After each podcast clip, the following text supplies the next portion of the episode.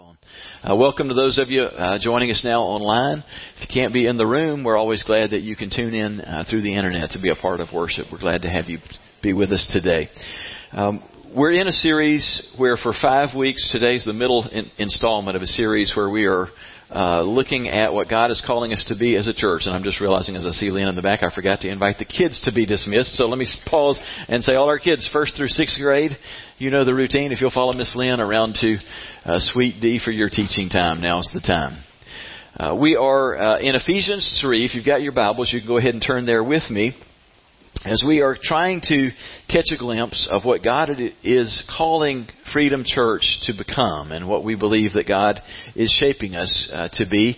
And over the course of the past couple of weeks, we've talked about uh, how God is calling us to be a kingdom-minded people who aren't focused on how can we advance just our congregation and strengthen our congregation, but really be kingdom-minded in seeking to reach the world and to disciple people and send them into the world. And last week we talked about how we've got to be really careful as a church that we don't fall into the trap of thinking in terms of what we together can collectively pull off with, with our personalities and our gifts and our programs that uh, if, if we're going to be a church that's a real difference maker, that we've got to be spirit empowered in some of the specific ways that God wants us to depend on the power of the Holy Spirit to bring about change, to save the lost, to heal the sick, to free those who are in bondage, and to bring about real transformation within us at a personal level. And so, what we're going to talk at, talk about and look at today is a little bit different from the other four weeks in that all of the other messages are dealing with what we collectively must do together. But what we're going to talk about today at every point though there are pieces of this that we do together, each of the things that we talk about today ultimately falls on you and me individually to decide will we be the kind of people that will allow Freedom Church to be a place where God works powerfully? We're going to look today at the things that if we don't each individually choose to do, many of them on a daily basis, then we're just going to be an ordinary church. And I know that's not who and what we want to be. So today's about now what's my part in this whole thing of helping church to, to be something extraordinary. And uh, the the thing that God has call to mind for me is just a, a couple of different word picture or a couple of different pictures that I'm going to try and share in words that I hope will help to drive this home. And as we look together at Ephesians chapter three, uh, I'm going to draw back on these same couple of pictures again and again. Let's pick up in verse 16 of Ephesians 3 where we're reading this prayer from the apostle Paul. It's a prayer for the church. Now you bear in mind he is writing to saved people in Ephesus. He's not writing to them individually, but to the church collectively. And at the heart of this prayer, he says this I'm asking God to give you a gift from the wealth of His glory. And I pray that He would give you an inner strength and power through His Spirit. That's what we talked about last week. Then, operative word there, then Christ will live in you through faith. And I also pray that love may be the ground in which you sink your roots and on which you have your foundation. This way, with all of God's people, you will be able to understand how wide, long, high, and deep His love is. And you will know Christ's love, which goes far beyond any knowledge. And I am praying this so that you may be completely filled with God. Would you just say that last phrase with me? Completely filled with God. Paul lays a couple of things out as the goal in this. Obviously that God would get glory, but for the individual believers and in the church, he's saying, what I long for you is that you would be totally filled with God. That Christ would actually live in you. Now, I've got to tell you, that the way that's worded the first time, it would have thrown me off for years because I'm, I'm always a nitpicker for you got to say it the right way. You got to have your theology right. And it sounds like, compared to what I always heard growing up, like Paul's a little off in his theology because notice how he says this. He says, I pray that God would give you inner strength and power through His Spirit. Great. We as Christians, we want to live with all of this strength and the power of the Holy Spirit. But then it gets a little off, it seems, when he goes, then, like after the fact, then Christ will live in you through faith. And for most of my life, I would have wanted to say, wait a minute, Paul, you got that backwards. Haven't you ever heard? Didn't you go to vacation Bible school and learn? You pray the sinner's prayer and then Jesus comes to live in your heart. And then hopefully you grow up in your faith and eventually the power of the Holy Spirit comes on your life. But it starts with Jesus in you, right? Isn't that the way it's supposed to work? Paul just said the reverse. He's talking to people who've trusted Jesus and he's saying, I am praying for you I am praying that the power of the Holy Spirit will come and fill you in your inner being so that you'll get to the place that Christ lives in you. Wait a minute, Paul, what are you saying? Don't you have that backwards? No, he doesn't at all. Because you see, Paul understands this fundamental principle that while you get the Holy Spirit when you get saved, he was real clear about this. It's crazy that people argue about it. Romans 8, he said it as point blank as you possibly could. He said if you don't have the Holy Spirit, then you don't belong to Christ. End of story. When you get saved, you get the Holy Spirit, but he's saying, I pray that you would grow in this thing, that the power of the Spirit would be on you so you'd get to the place that Christ actually does live in you. What's he talking about here? The first picture that God gave me in relation to this passage was imagine, if you will, that your backyard is just a depressing place. It's never been worked on. It's it's infested with weeds and just kind of uneven space in the back and just not a place you want to go to. And somebody comes along and says, you know, I, I'm beyond a landscaper. I love to do things with people yards, people's yards that turns them into a show place. Would you let me come in and do a makeover for your backyard? And you say, sure, I guess so. It doesn't look great, so you do what you want to with it. And and kind of like some of these TV shows with a big reveal at the end, they go in and without you seeing what they're doing, they go in and they install this incredible pool complex. Not just the old 20 by 40 rectangular pool, but this beautiful, uniquely shaped pool and around it this fabulous patio and hot tub and all these rock features so that there's going to be cascading waterfalls one after the other working their way from the high points down into your pool. It's just incredible. And, and then they bring you back to see it for the first time and it's like, ta-da! See what we've done with your ugly backyard. Look at this beautiful show place that we've turned it into and you're just amazed and it's just so wonderful what they've installed and they, they just say all you've got to do now is just fill it with water and just let the water flow and, and enjoy it. You're like oh thank you so much. It's wonderful. And then they go on their way and they come back to visit you a couple of years later, and you say, "Come on back here again. I just want you to want you to see what you did and what a difference it made in my backyard." And and your friend who did all that for you walks around in your backyard, and they look, and and you say, "See, it's it's just like it was when you left it. Isn't it just beautiful?" And and they just stare with their mouth hanging open for a minute and say, "Well, you're right. It is just like I left it, but but there's one thing missing. You never put any water in it." There's no water cascading down the rocks. The, the hot tub's just a big empty tub. The pool's just a big colorful hole in the ground. Everything that I built is there, but is serving no purpose.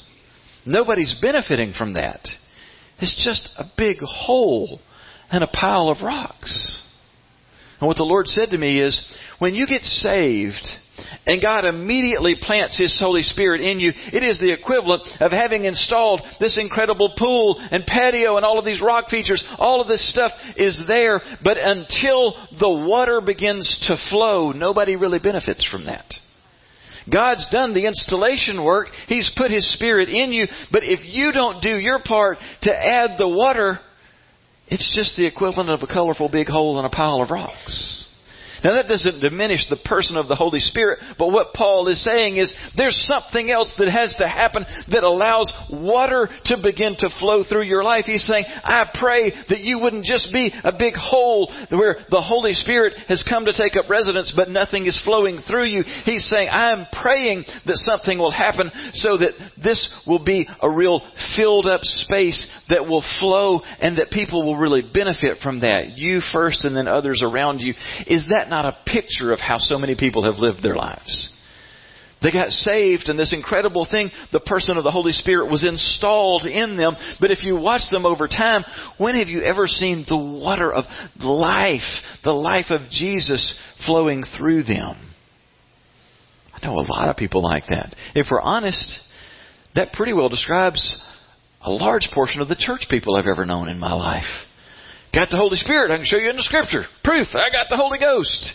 It's like, yeah, but uh, I just don't know that I see anything of the life of Jesus flowing through you. You see, when when you have more than just the deposit of the Holy Spirit, when Jesus Himself takes up residence through you and begins to flow through you, the character of Jesus, the love of Jesus, loving what he loves and hating what he hates, the power of Jesus and the capacity to hear and understand what God is saying and to be able to communicate that in the power of the Holy Spirit, that flows through us. So how do we begin to operate in that? What we'll talk about today is what that's all about. What we look at today is what this revolves around.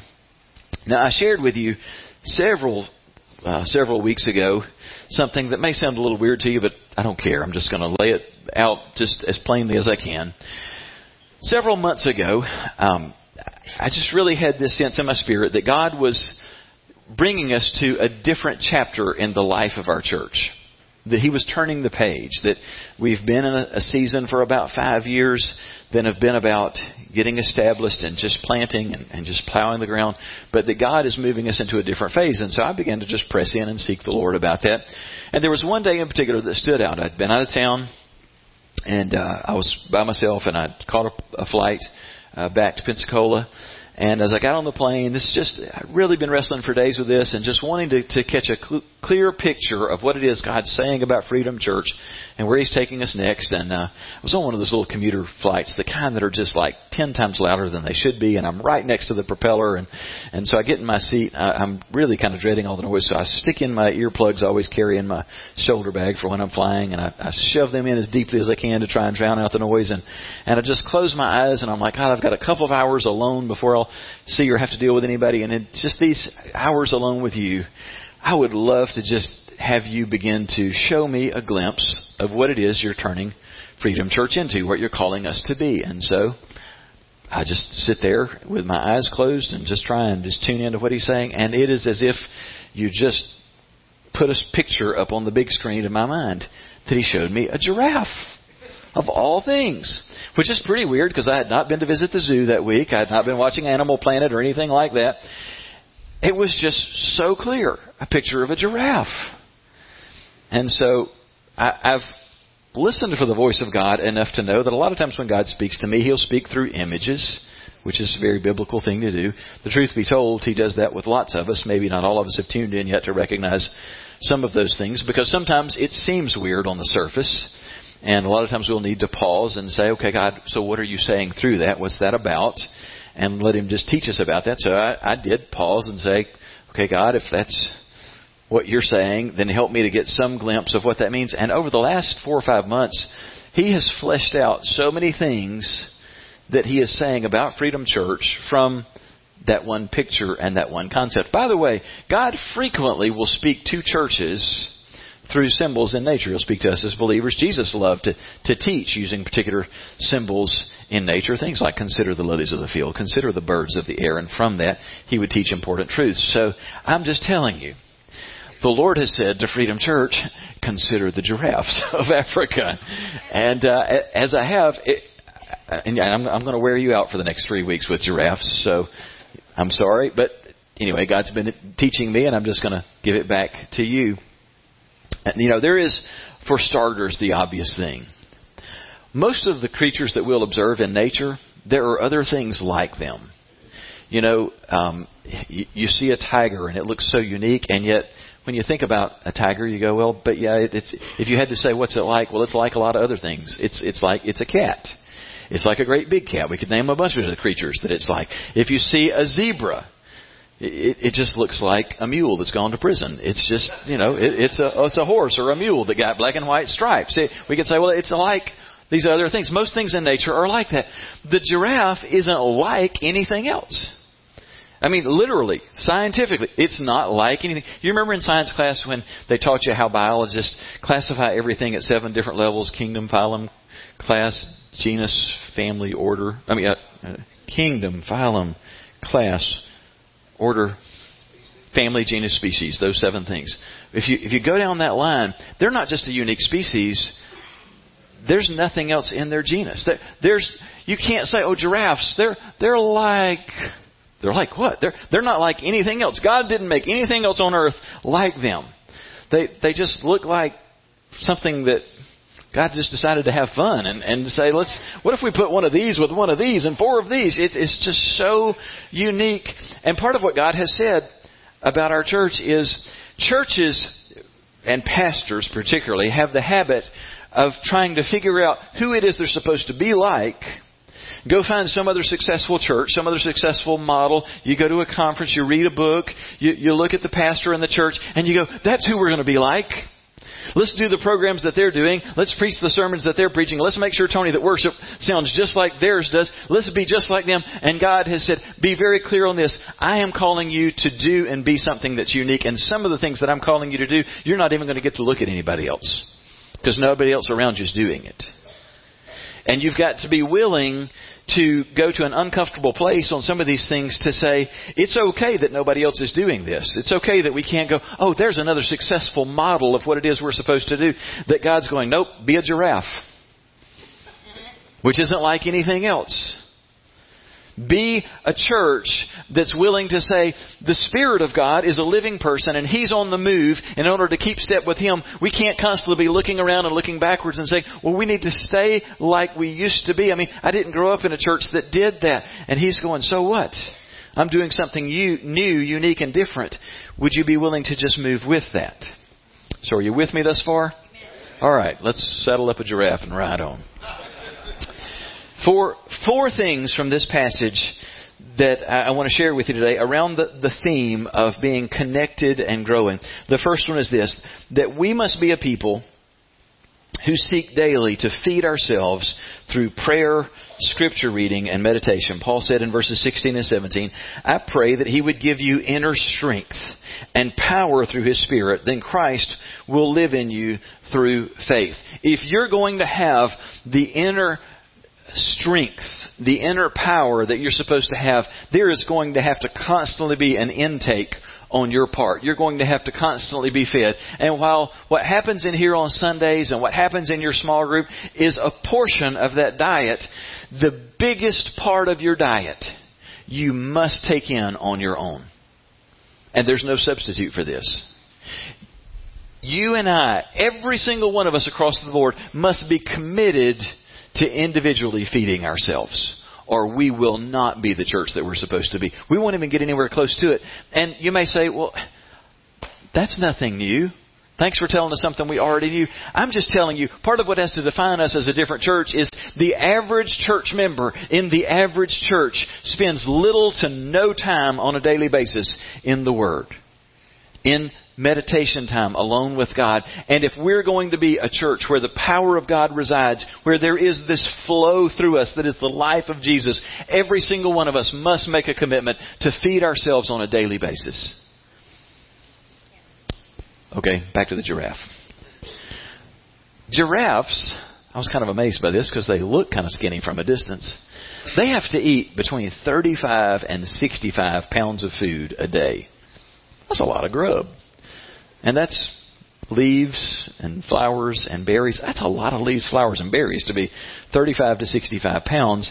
They are uniquely designed to be able to, to do that really well, to, to reach far and wide where others can't reach and to collect this stuff. And they, they, they, they, when I say they are unique, you're going to discover over the next three weeks just how unique they are. Like, for one thing, they've got this 18 inch long black tongue for reaching out and grabbing hold of what nothing else wants to reach or grab hold of and tearing it off of uh, mostly the acacia trees that are full of thorns to feed themselves.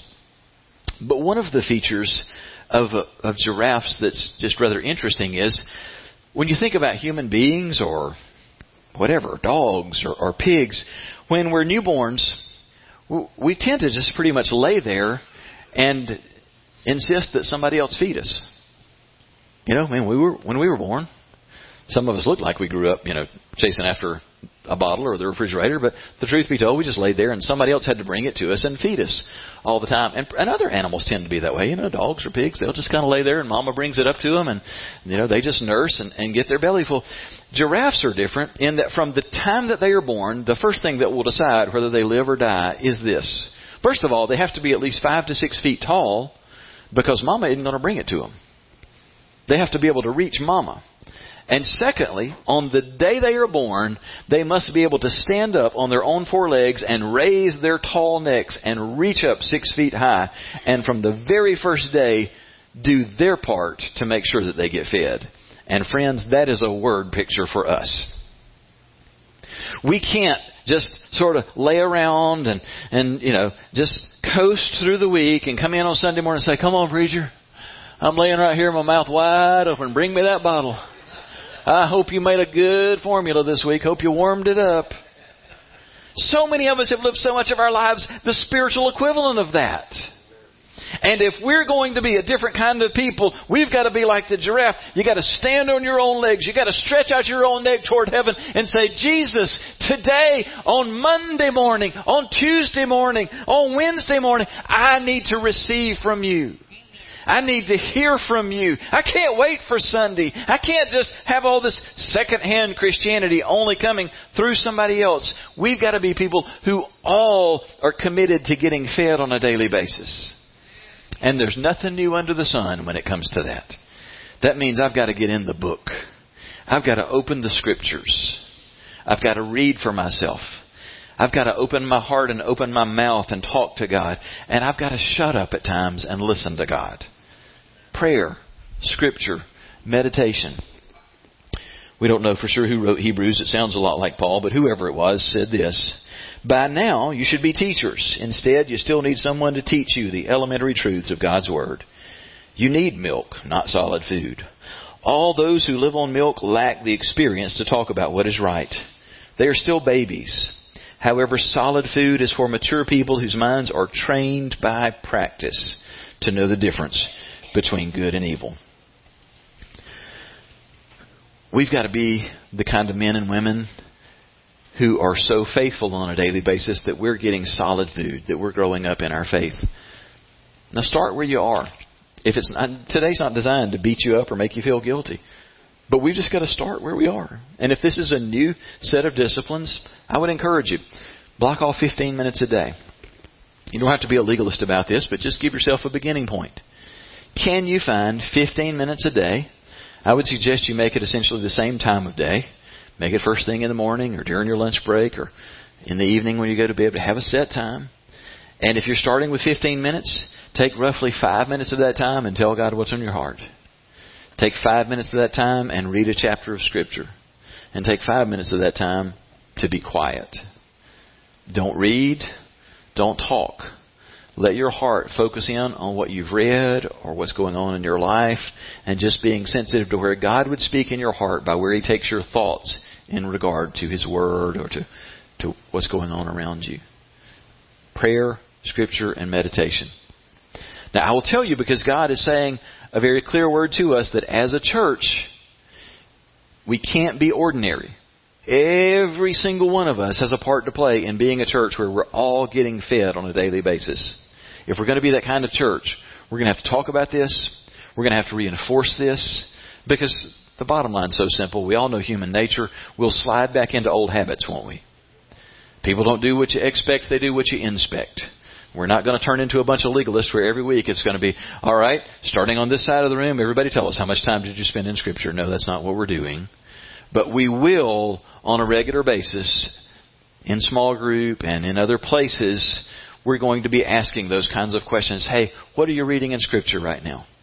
And how's that going? How how are those times for you? How many days this week have you been in the Word? And what's God saying to you in that? It's not an attempt to be legalistic. It's an attempt to create positive peer pressure where we look around and go, man, other people are learning and they're growing and they're hearing from God and I want what they've got. And together we want to see the water level rise in this pool.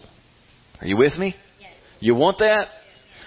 That's going to mean that we've got to be willing to submit to one another at a level that we're willing to be asked some questions. Not so somebody pins us to the wall, but so that together we're helping each other to raise the water level in the pool. It starts with that piece. We've all got to be willing to seek to feed ourselves daily. And then the second is this. We must be committed to living in community through small groups. In verse 18, Paul says, This way, with all of God's people, you will be able to understand how wide, long, high, and deep His love is. It's interesting, this concept of, of togetherness. That only together with God's people will we come to know and understand and live in the reality of the love of God. We're going to talk more about the love of God in just a minute, but right now I want to talk about the together aspect. Part of, of what's just a significant piece of the American perspective is it's all about me and what I do. I mean, it's part of what is is neat about a capitalistic society where, you know, your success or failure is about you. Were you willing to work hard? Were you willing to study? Were you willing to take risk or whatever? Pull yourself up by your bootstraps. It's that rugged individualism that's a part of, of just American culture and thinking.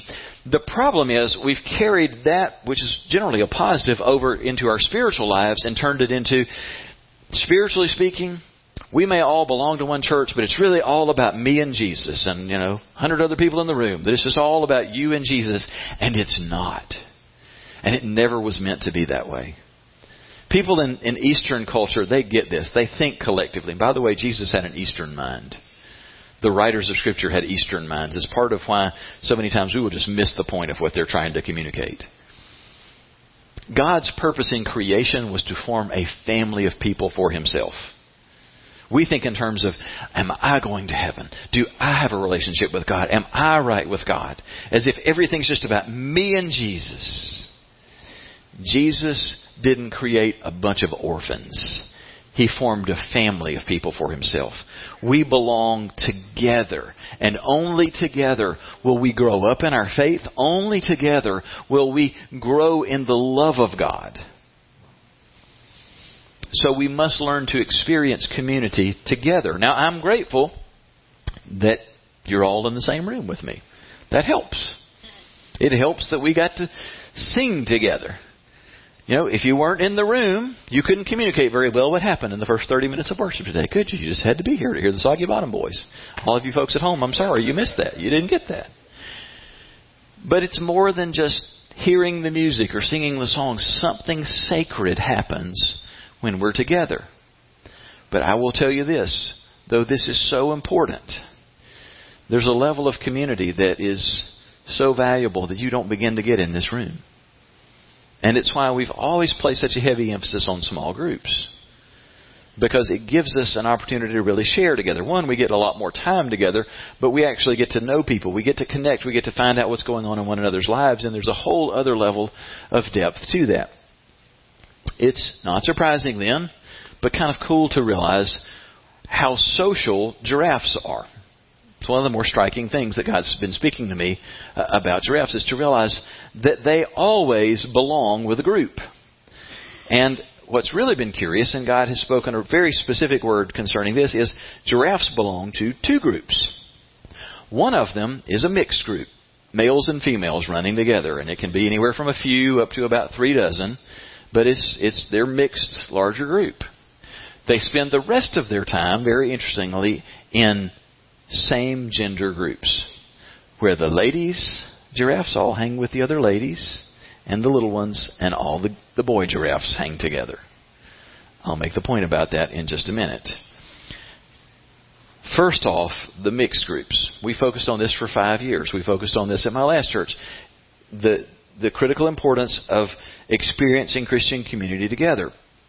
We see the model of that from the time the church was birthed in Acts chapter 2, where the believers, from the very outset, they devoted themselves to the apostles' teaching, to the community, that is not the community at large, but to the Christian community, to their shared meals and to their prayers, and every day they met together in the temple courts where they were under the apostles' teaching, and they ate in their homes and they shared their food with gladness and simplicity we have always sought to follow that two part model.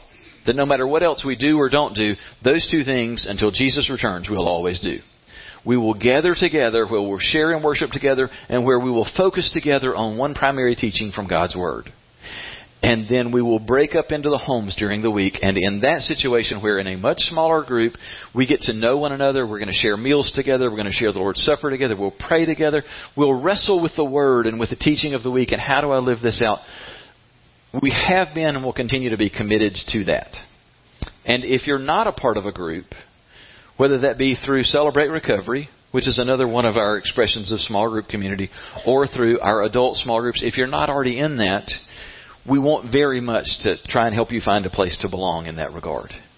And if you're not there, all you have to do is let me or John or Beth or one of the leaders know, and we'll help make that happen. We've got a variety of groups meeting on different nights. I will tell you, though, the thing that, that God has so driven home for me lately is the next piece in this, and this brings us to the third point in the outline, and it's the it's the other group that the giraffes run in. They spend the majority of their time in single gender groups. The boys with the boys and the girls with the girls. And that environment does not on any large scale exist in Freedom Church. And the Lord has spoken so clearly that has to change. Now, we've understood from the get go that the primary advantage and, uh, and main thing that happens when we do small groups as we do them is we get to experience Christian community. The New Testament spells out five purposes for the church while it's still on earth. Those five purposes are discipleship, evangelism, worship, fellowship, and ministry.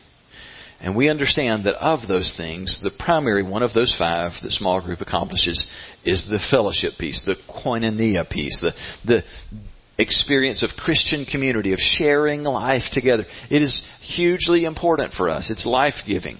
It helps us to grow. But it's not where worship happens. It's why we do this. But it's not where discipleship primarily happens. It can move us a little way down the field in that regard, but not a long distance. When we get together in smaller groups than small group, and where guys are with guys and ladies are with ladies, we create an environment that is much richer for discipleship to really take place.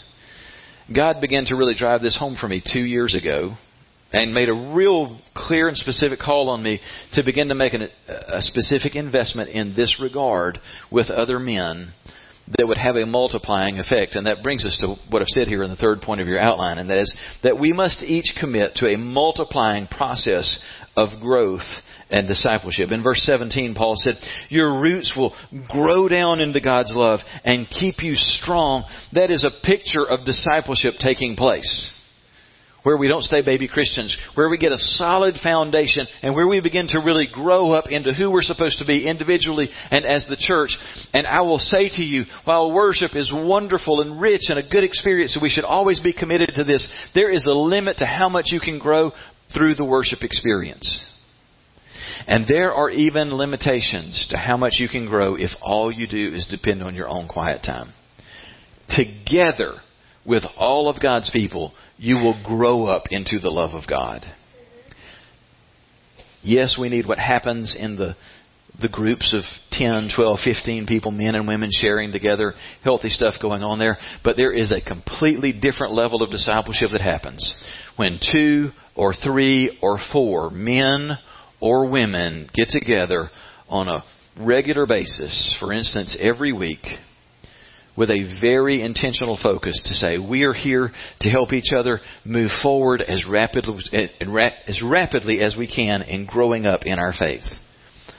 And so 2 years ago, God called me to begin to to very intentionally begin to sow into the lives of three other men. Not in just sort of a generic way of, well, we'll just sort of see where this goes, but he laid out a track to run on and a particular time frame to operate within. It's interesting to me that that day on the airplane, when God first put this picture of a giraffe in my mind, in my spirit, I know this sounds weird, I'm just telling you what happened. In my spirit, I heard so clearly, look into the gestation process for a giraffe. And I'm like, okay, I've never been interested in that. I don't know what that means. And when I looked it up, it's, because I had no idea how long that was. For a giraffe, it's 13 to 15 months. Women, aren't you glad you really aren't giraffes? Nine is plenty long. 13 to 15 months. And from the moment that I read that, it was so clear what God said. That's the time frame for this critical discipling process that's supposed to take place. When you take in one or two or three people, and, and, you hold them in really close proximity and you invest in them before releasing them. 13 to 15 months is how long this is supposed to take place. And he, I'm just telling you, he gave me such a clear track, and he began doing this two years ago, saying, take one to three men at a time, and you, you track with them down this specific process. And I'll just tell you what it looks like. Now I'm, I'm with a second group of, of men doing this. Three guys I already have walked through this with, and now I'm walking through it with another group of guys now. And First of all, it starts with a real clear communication of what we're here to do. We are here to study some things, and I'll, I'll lay out there's, there's a track we're going to follow for what we study, and we're going to get together every week at this set time, and we'll spend about half of our time talking about and wrestling with what we've studied that week. And I'll share in just a moment what, what it is we study.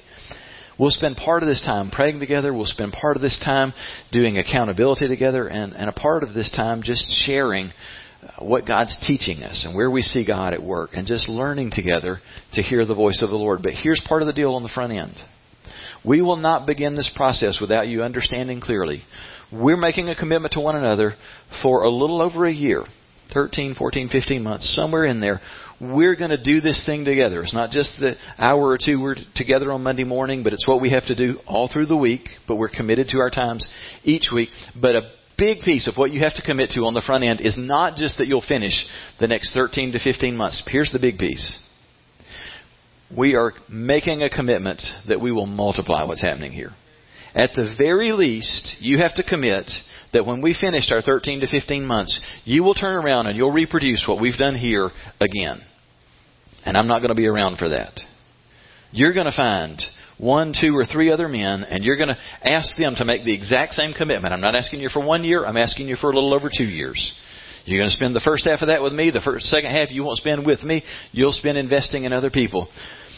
And this is going to be a multiplying process so that at the end of 13 to 15 months, when we've walked through this process, now you turn around and do the exact same thing with other people, being just as intentional. Now the hope is that you won't just do that one more time, but that you'll do it again and again, and you'll ask them to do the same thing, the guys that you lead. It sounds a lot like what Paul is talking about in 2 Timothy 2 2 when he says, You've heard me teach these things that have been confirmed by many reliable witnesses. Now teach these truths to other trustworthy people who will be able to pass them on to others. In one verse, you get four generations of Christian discipleship. Paul said, Timothy, you know, I've had you with me. I've sown all this into you up close and personal for so long. So you've received all this, second generation, Timothy. So now, Timothy, I want you to turn around. I want you to do the same thing. You find some reliable men, a few guys you can really trust. Pour those same things into them and make sure they're the kind of men who will then turn around and do the exact same thing again and again and again. That is a picture of what has kept the church strong for over 2,000 years. You get that what makes us strong is not our name, it's not a denominational tie, and it's not the buildings. It's the relationships and the discipleship that gets passed from generation to generation to generation. And we have not ever embraced a mechanism for making this happen. We just, in the church, have sort of said, well, I, I hope it happens. I grew up in church where we did what we called discipleship training every week. It was 6 o'clock Sunday night. It was training union when I was little, and then we changed the name to discipleship training. You shared the Methodist experience, Tony. Now the Baptist experience. Training union, then discipleship training. And I got to tell you, it didn't look anything like discipleship. What it looked like was our other quarterly that looked like our Sunday school quarterly, but it was part B, and we pulled it out and we read a lesson out of that. And then when we got done with that, we'd find something else to goof off and, and fill our time. That's not discipleship. Discipleship is helping one another grow up in our faith. Now, I know at this point, a lot of folks are probably kind of going, I'm still not sure what that looks like or how in the world I buy into that. There's not just one way to do this, but I'll tell you what, what I'm doing with the guys that I work with. We take the first six months, and in terms of our study, we devote those six months to a study that takes us through 25 different concepts for 25 different weeks that gets us into 25 core doctrines of the Christian faith. That may sound dry, but it's not. It gets us on a solid foundation of what we believe and why. But it's it's not just about understanding who God is or understanding you know the authority of Scripture. It goes way beyond those things. To more than just understanding salvation. It it gets down to basic things like understanding spiritual gifts and what your giftedness is, understanding spiritual warfare and how we walk in victory, understanding how to be a discipler, understanding how to manage your money. Twenty five core concepts for Christian believers. And then we spend the next 12 weeks focused on learning to be a leader.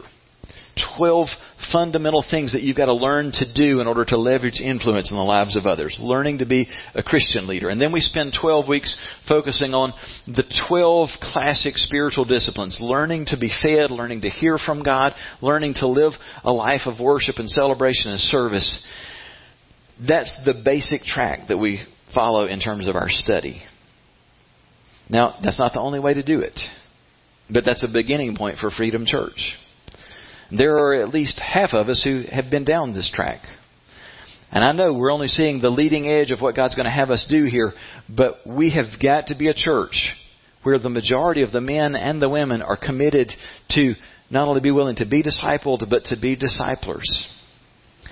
Now, I knew coming in there wasn't going to be a room full of yeah and amens to that because we're thinking right now going, I wonder where I fit into that and if I would like that. It takes time. It takes commitment. It takes a willingness for every one of us to recognize something that church probably didn't drive home very well, and that is if you are a follower of Jesus, by definition, you must be a disciple maker. And you don't make disciples by telling them the Roman road. That's only beginning to introduce them to the concept of salvation and hopefully lead them to begin a relationship with Jesus. Disciple makers. You know what a disciple is? A disciple is a learner, somebody who comes along as the student. If you are a disciple maker, that means you have to be a teacher. Sounds a lot like what Hebrews just said.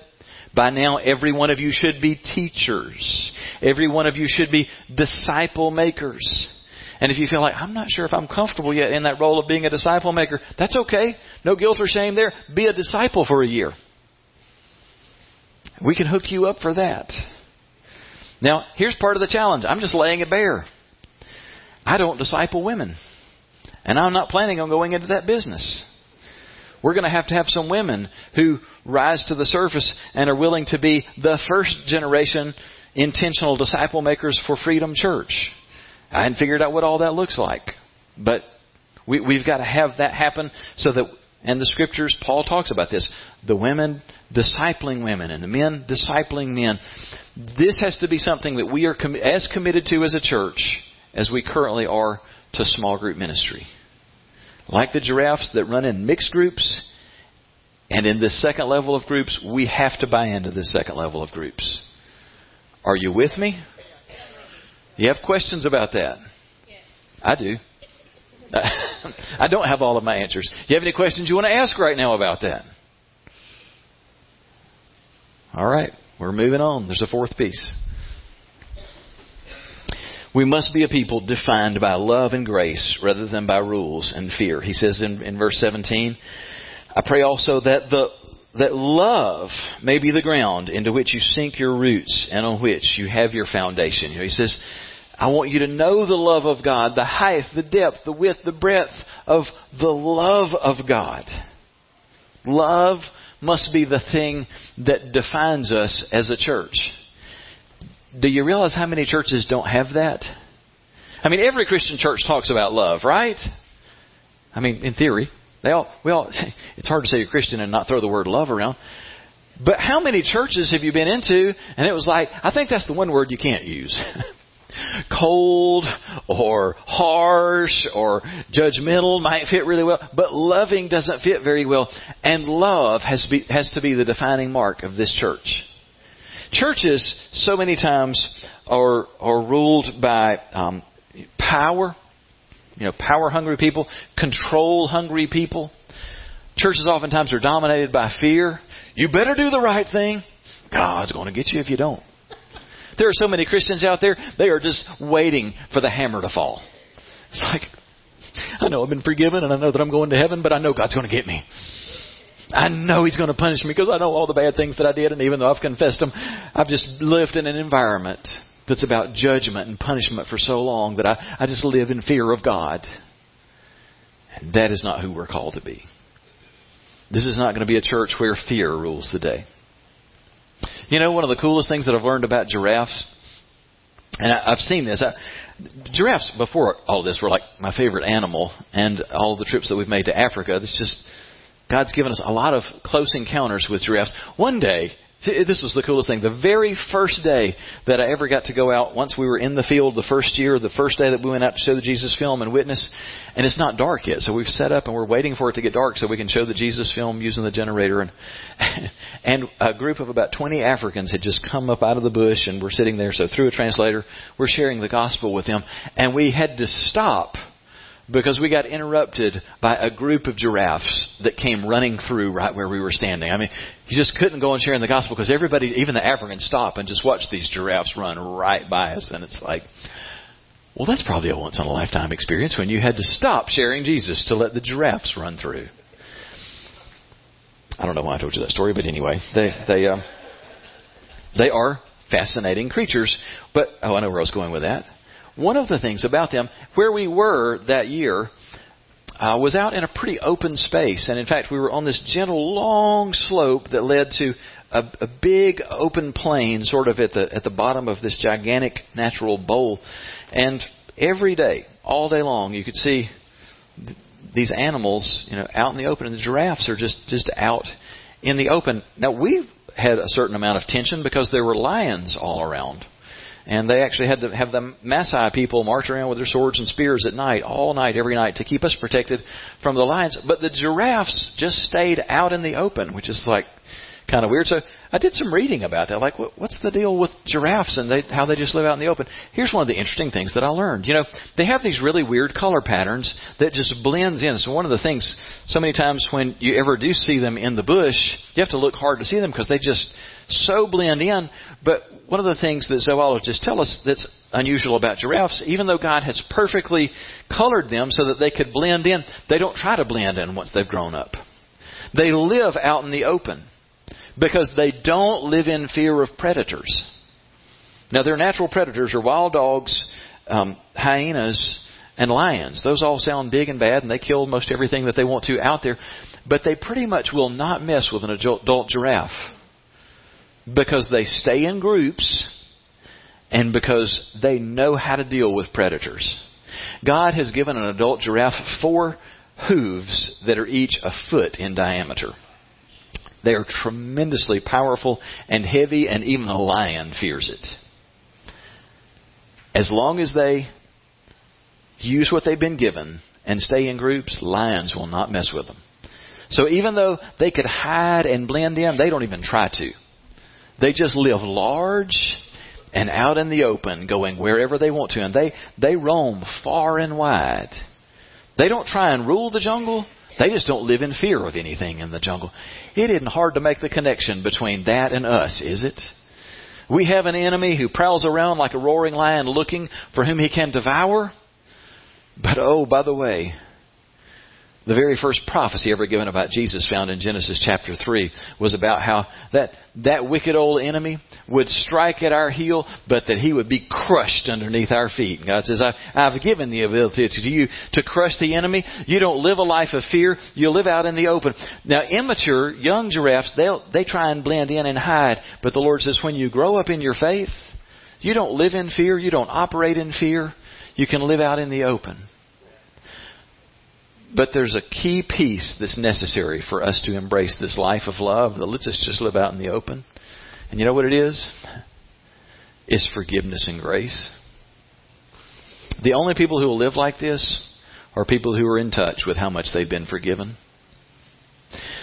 Luke tells us this wonderful story in Luke chapter 7. It's not a parable, it's a true story. If you grew up in church, you've heard the story. Jesus was invited by a Pharisee that's an old term for a modern concept. That means he was a deacon and a Sunday school teacher and probably the chairman of the Sunday school committee. He was Mr. Christian, respected by all. I guarantee you he was on the personnel committee or the finance committee if he went to the Baptist church. He was a Pharisee. He was a, he was a religious, committed man. He had heard about Jesus. He was curious about Jesus. He needed to check him out, see if he checked out. So he had Jesus over for dinner.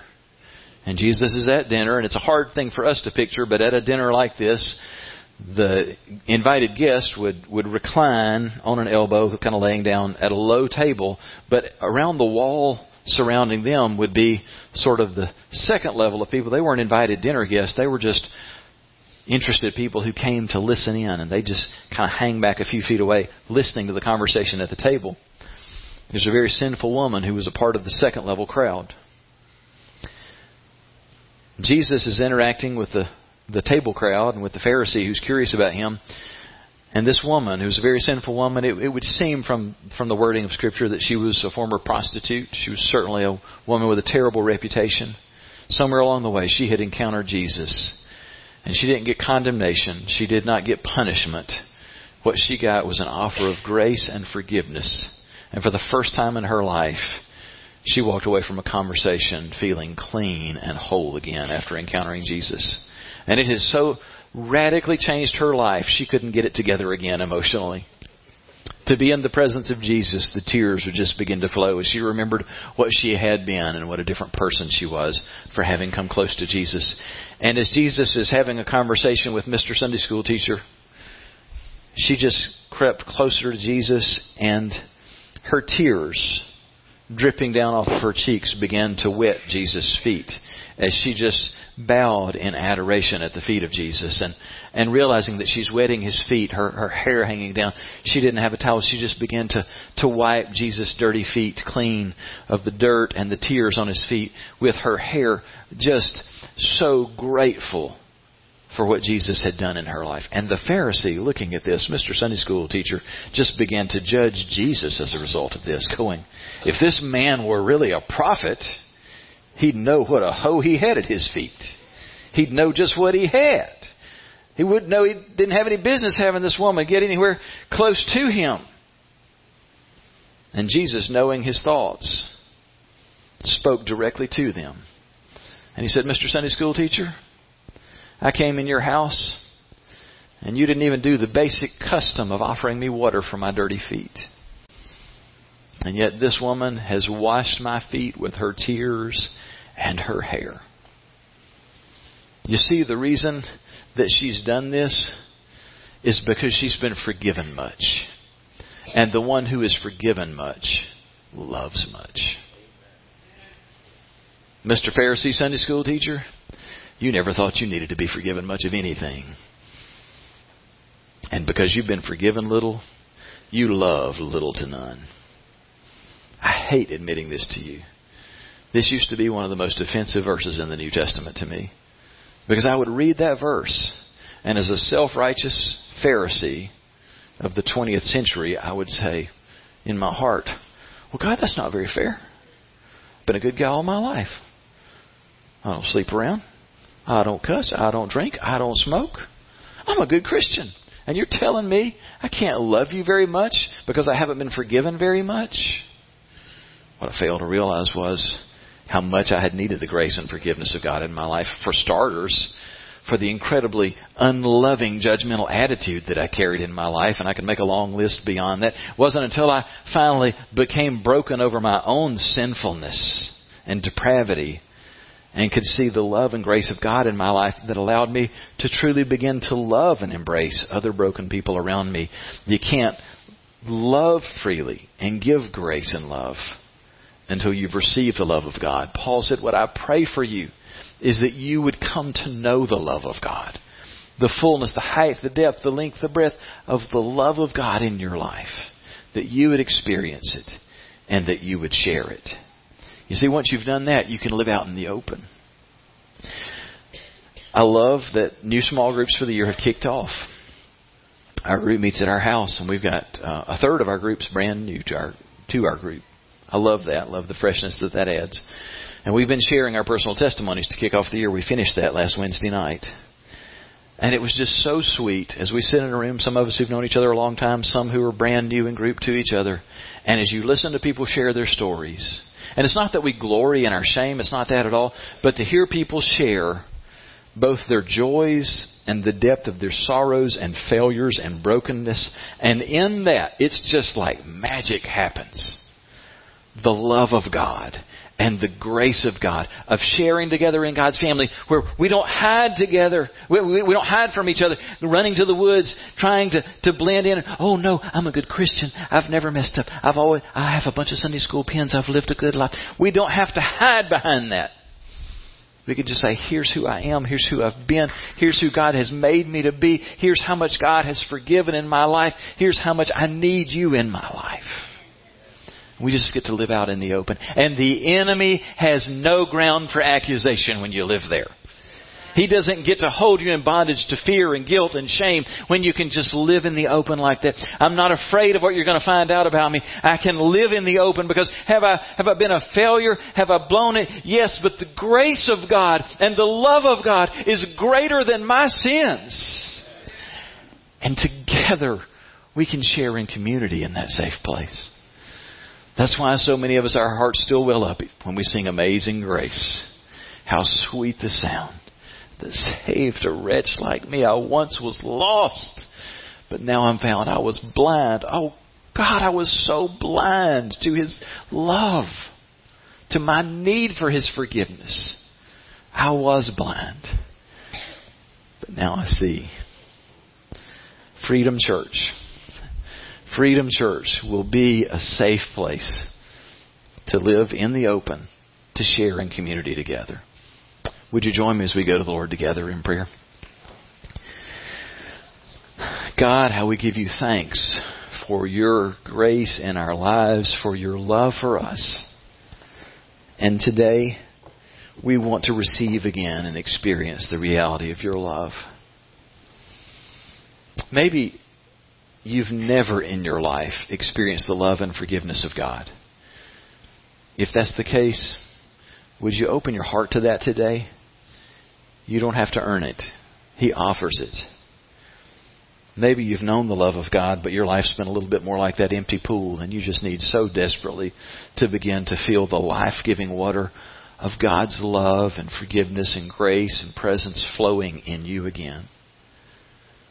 If that's where you are, would you just confess to God your sin and your desire for His forgiveness and for Him to draw near, and that what Paul said would be true of you here today? That Christ would come to live in you, that you would be filled with the fullness of God. Oh God, that is our prayer today. Fullness. We don't want a little dose. We don't want a few drops. We want your fullness in us, in our lives, and in this church. Oh God, let your water, let your love, your passion flow in us. We open ourselves to that today. Come live here in us, we pray in Jesus' name. Amen.